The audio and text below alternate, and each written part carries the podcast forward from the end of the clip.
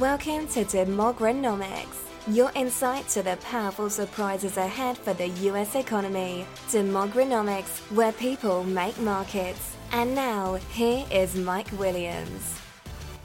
Hello there, it's Mike, and welcome back to the podcast. Glad you could join us. Today, we're going to call this half done already. Why? Well, it's the end of the second quarter. Here we are into the weekend, marking half of 2016 is behind us. I don't know about you, but that shocks me. So, first of all, hoping you and yours have a great July 4th weekend if you celebrate same. If not, enjoy anyway and travel safe. And welcome to the second half. Clearly, the markets have provided a now nice bounce back from the panic activity related to Brexit. It's nice to see that the crowd takes an emotional breather after such a rude interruption to their summer haze. We've got nine weeks of summer left. Let's keep looking for the swoon, and when and if it comes, be prepared to take advantage of it. Partners will find the second quarter portfolio summary updates in their portal. But your snapshot summary is something I'm going to read now. But before I do, I just want to make sure that you realize nothing I'm talking about ever is a piece of investment advice. I don't know who's listening, I don't know anything about you. Uh, none of these uh, discussions are intended as uh, investment advice. That should come from your advisor. Uh, but I am going to point out the portfolio we provide openly to all of our members uh, continues to prove that the barbell economy is real. And not only is it real, but it's doing far better than uh, what many are buying into in the press and media hype. So let's give you some snapshots. These are all as of the end of the market day on June 30, end of Q2. Uh, thanks to the last couple of days, the S&P is back in the green along with the Dow. It is up 2.6% on the year. The Nasdaq still in the red, down 3.2. Dow Jones is up 2.9. Russell 1000 is up 2.6. By the way, I'm rounding this off. Russell 2000 is up 1.4%. Russell 3000 is up 2.5%. Wilshire 5000 is up 2.4%. iShares Preferred is a dividend preferred stock ETF. That's up 2.6%. And the Barron's 400, well, it's it's struggling a little this year. It's only up seven tenths of a percent.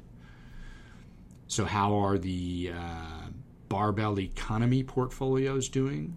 Well, thankfully, better. The dividend growth portfolio is up 10.5%. The growth equity portfolio is up 8.2%. Think about it now. That's against a growth index, which is usually the NASDAQ, that's down still on the year. So, be that as it may, like I said, we've got nine weeks of summer left. While the bounce is nice, I suspect we have more summer chop ahead. If this was an earthquake, we can be assured there's going to be an aftershock or two or six. But let's use them to our advantage. Let's stay focused. Remember, steady hands on the wheel. As I've always been taught during times like this, it's never as good as it looks or as bad as it feels. Remember, too, as we all sip a few cold drinks over the weekend with loved ones and friends, the important item is the current, not the surface of the water. Given the current here in the U.S., the strength building under, under the surface for the U.S. economy, it's only a matter of time before we see markets trading into new highs. Then, I suspect the stage will be set, just as we have repeatedly referenced, as it was back in the late 70s, early 80s. The platform and price we have built into the markets over the last two years, a frustratingly flat period of time, is the result of the energy fallout hiding other sector improvements another quarter or two, and we will be comping against the worst of the energy sector shellacking. So let's be focused and prepared. Think about this there is a fantastic aspect of all the fear that people feel and have felt for years now. CFOs are busy around the world working hard to restructure debts on balance sheets for as long as they can. When I say restructure, I mean refinance, and as cheaply as they can. And thankfully, given the rampant amount of fear, the foundation of cheap capital for shrinking shares, increasing productivity, increasing cash flows, and building up future capital investment accounts will serve us all very well in years to come. The masses are missing that fact now as they focus more on the fear, more on the surface instead of the current. Be assured of this we will be in later years very thankful for these massive waves of fear. Those waves are the driver of low rates. Those waves are the seeds to future opportunities. The cost of growth investment is being significantly reduced for decades as a result of this unbelievable and unrelenting amount of angst and fear. So, listen, we're burning off the energy plunge impact. We've stated this for many months that the fears about manufacturing and industrial production, coupled with the quote earnings recession, have been way overblown cloaked by what I call the energy shuffle. As we approach the period when we will have round tripped some of those worst comps, like we say, the end of Q3, we can see the slow burn off already appearing in some of the manufacturing data. For example, once again, ISM manufacturing indexes rose in June for the fourth straight month, beating expectations by a chunk consensus expectation was 51.5. We got 53.2. Orders were 57 versus a 55 expectation. Employment was also up. Prices were actually down. So it's fascinating to watch. Consensus continues to be too bearish. Call me a nut, but this is pretty solid data. Now, recognize that came before Brexit's fears, okay? So if we get a hiccup or two during the summer, that's good news. It'll work itself out.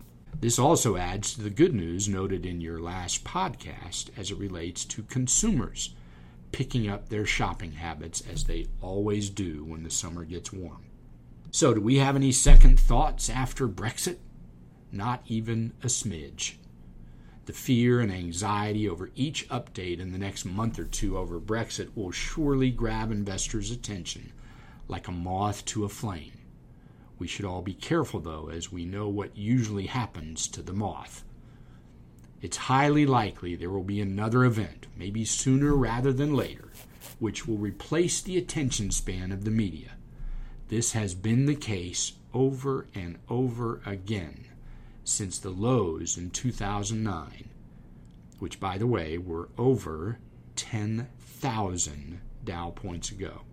It's a tough battle, the one we have with ourselves all the time. I suppose that what that's what makes investing what it is, a tough game, the foolish participant of which is often the player. On the other hand, all these frenetic emotional swings serve one compelling purpose they keep the masses' eye off the ball. They keep the attention off of what is really happening underneath. Most of all, they keep too many overthinking the simplistic structure of the barbell economy. Simple yes, easy no. Dramatic underpinnings of significant growth ahead? Well, you bet. So while we're taking a Brexit breather, there's surely plenty of ammunition out there to trick yourself into second guesses, as we all have done over the years.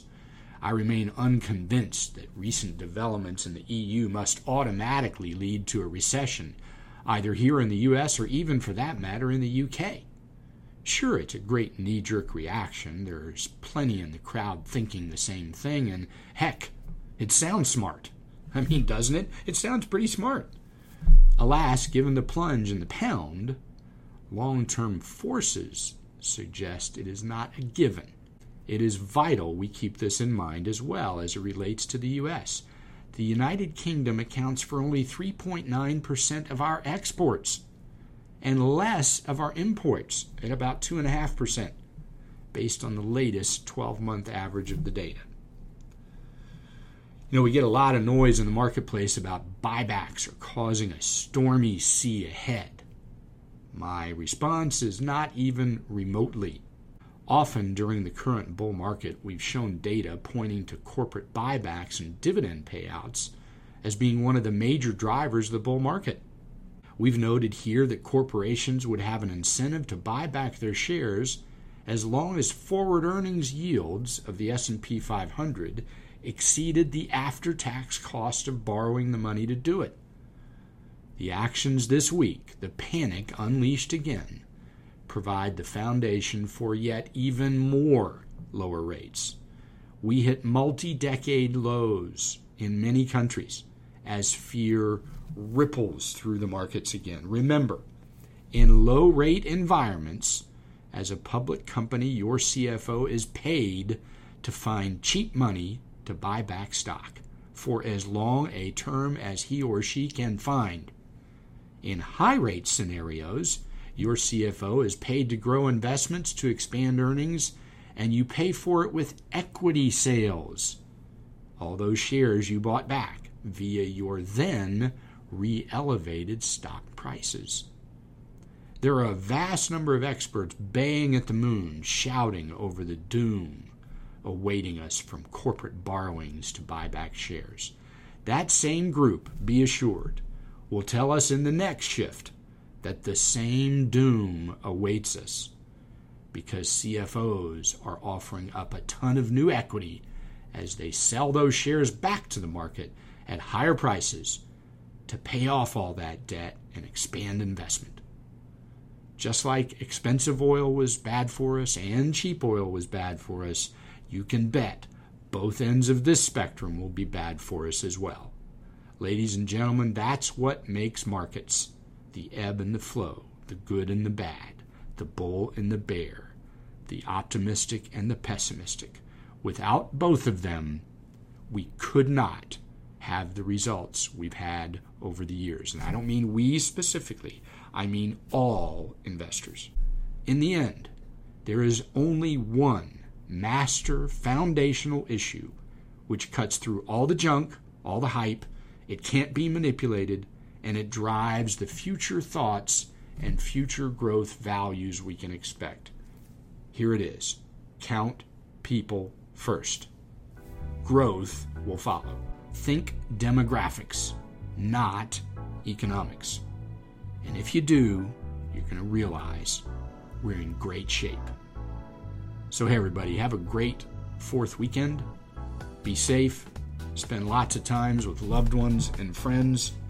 Drive careful, fly careful, travel careful. And until we see you again, may your journey be grand and your legacy significant.